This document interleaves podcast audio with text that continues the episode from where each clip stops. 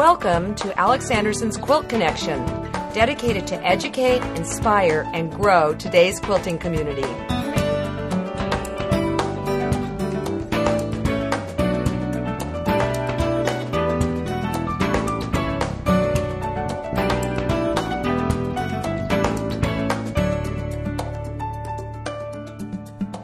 Welcome to the Quilt Connection. I'm Alex Anderson. This is a really exciting day for us here at the Quilt Connection because it's our very first podcast. About two months ago, my trusty webmaster, Matt, called me up and said, Alex, we need to get with the program and podcast. Well, I didn't really know what he was talking about. So he told me to get on my swimming gear, grab my surfboard, and hit the internet. So I surfed around for a while and discovered a whole new world that is simply fabulous fabulous and a perfect medium of communication. In fact, I even found some other quilting podcast areas. You might want to check that out. I really didn't know what to expect, didn't know what we could do, but I realize now after playing with this, we can only reach for the stars. This is just fabulous. So, understanding that Matthew lives in another state from me, I didn't know what to do to get started. And then I thought of Sam. Sam is a local guru in audio. And so I called up Sam, and boy, he ordered me exactly what we needed. And he came over and put in some wires here and there. And I'm sitting now in front of a microphone and a box that's got flashing lights. And well, I guess you could say we're ready to go. So thank you, Sam and Matthew, for helping us get started with this wonderful, wonderful new venture. Anyways, what I look forward to doing here on this show is basically educating and inspiring you.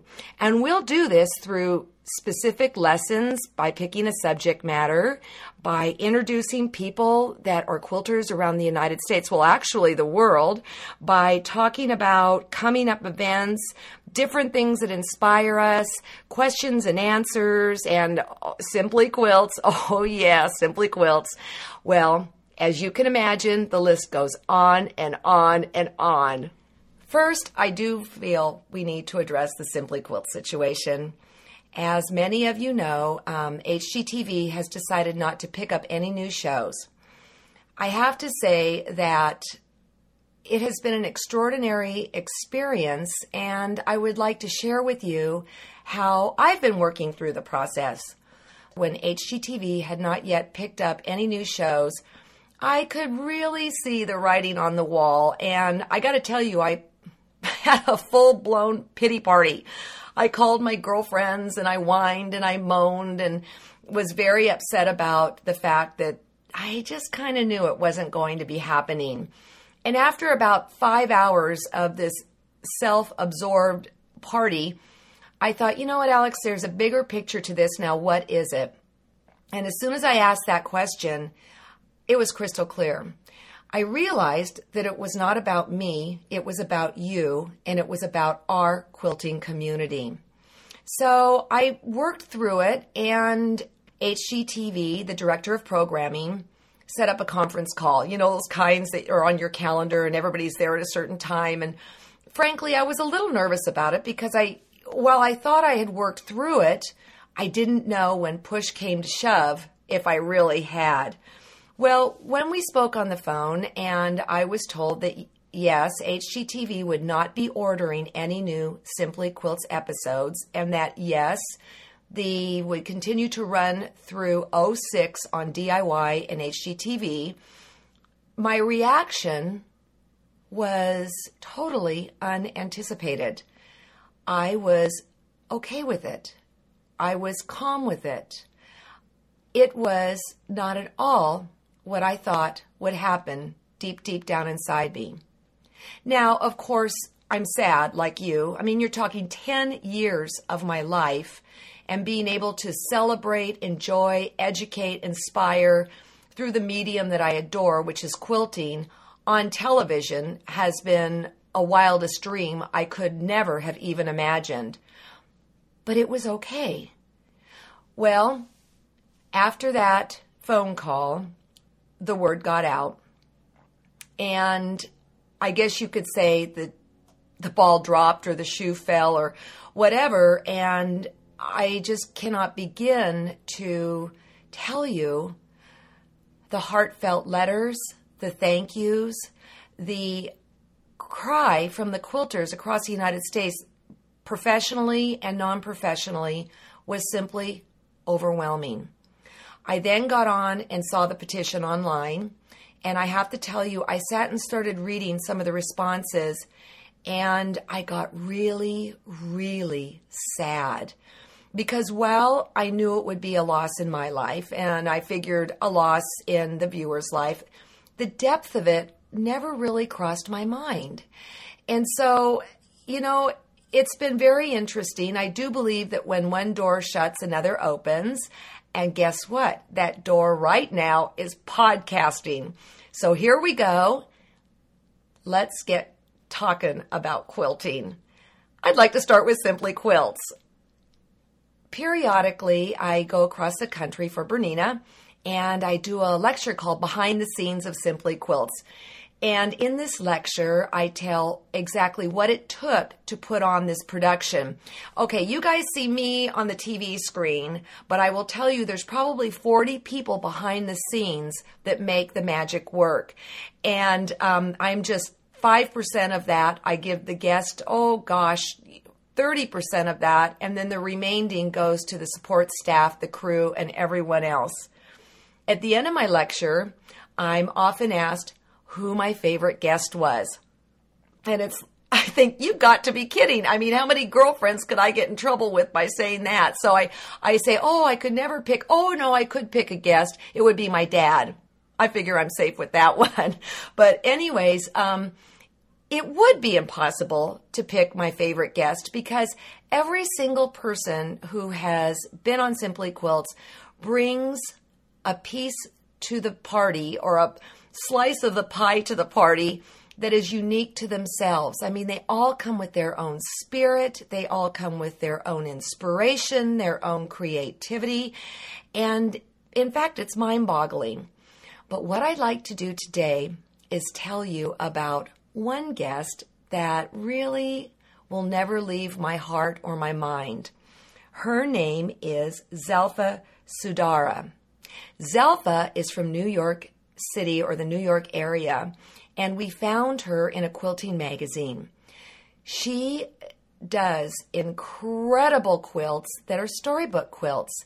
In fact, you might remember her. It was in the 600 series. In fact, her show was 657. She would take the stories that we grew up with, like Little Red Riding Hood, Rapunzel. One quilt she had was a paper dolly quilt, and she would sew and paint these quilts. I have to tell you, they were absolutely incredible. Now, Zelfa is not on the professional scene as you might see other people like Libby Lehman and Paula Reed and Ricky Timms and all that. She just does this in her hometown for the love of quilting. So her guild sent her. That is so awesome. I can't stand it. Well, Zelfa showed up that day and the quilts were even better in person than what you saw on television or what I saw in the magazine. Her attention to detail is absolutely incredible. So, as the host of Simply Quilts, it was my job to get the guests through the segments in the amount of time given to us, and then, of course, cover the subject matter that we needed to cover. Well, one of the segments was painting Little Red Riding Hood's face. And Zelfa actually did it with her fingers. She didn't use a brush or anything. In fact, when I watched her put the face on Red Riding Hood, I would say it was almost like somebody putting makeup on. She used her little finger and would just blend the blush and, and work out the whole feature of the face. Well, I could see that we were running out of time of that segment, and I was getting trying to push Zelfa on, but she was so in tune with her piece and so in the moment of getting everything just right that she was hesitant to move on. So now here comes my problem as host. What do I do? Well, in my ear, I have a little piece where the director's booth can talk to me, and that's where the producers, the directors, they can tell me if we need to retake a shot, if I need to repeat something, if there's a question that hasn't been asked. It's communication with with the big cheeses, so to speak. And the director said, "Let her do what she's doing. It's absolutely wonderful. I will follow her." My friends, never in the history of Simply Quilts had that happen, and it has never happened since. She simply charmed us with the way she was working on her quilt. Now, what you didn't see was after the show, Zelfa invited me to come to her home so that she could teach me how to do this because she was concerned that down the road this passion or this tradition of her quilt making style would not be passed on. And, you know, I looked at her and it was like, Zelfa, you've got to be kidding. There is no way anyone could capture the moment of these quilts other than you. And I think that that was one of the aspects of Zelfa that was so incredibly charming was that she really did not understand the depth and soul and beauty of her work. Or if she did, she was certainly humble about it. On a personal note, Zelfa takes her quilts to the local library at storytelling time and shares her quilts while telling stories that relate to her quilts with children of special needs. So, I feel privileged to have been able to host a show with Zelfa I am honored that I got to meet her in person, and I am blessed that I got to see her quilts firsthand. Now it's time to talk about color. I have been working with color since, oh, I was a little girl. I've always loved to draw. I've always loved to create. I've always loved everything about art. But I have to tell you honestly, mm, about 15 years ago, I really was not comfortable with color. If you brought out the color wheel, there's a good chance I'd break out in a sweat or something. When I was in college, I had the opportunity to take a class from a woman named Marika Contempasis. And Marika was a crochet artist. I believe now she's down in the Los Angeles area designing women's wear but at the time she was a crochet artist. And by that I mean not stuff that you would wear. She would crochet wall sculptures. Yes, some of her stuff was wearable, but it was art. It was just absolutely incredible. It opened, actually, it opened my eyes to what's possible in the medium of fiber. Anyway, she would come in with this big old bag of what I would say was the ugliest collection of yarn possible on the face of the earth. And she would dig into this and bring it out, crochet, and magic would form right before our eyes. And what I realized was that I really didn't know anything about color. So I was driving over to school one day. I was at San Francisco State and I thought, well, you know what? Okay, I don't really know anything about color, but I think this class needs to know about the good colors and the bad colors of this world. So in class, I decided to inform everybody um, which colors we just do not need in our life. And I started saying, I mean, there's nothing worse than brown. There's nothing worse than green, yellow, or orange. I mean, basically, I was putting down the entire fall palette.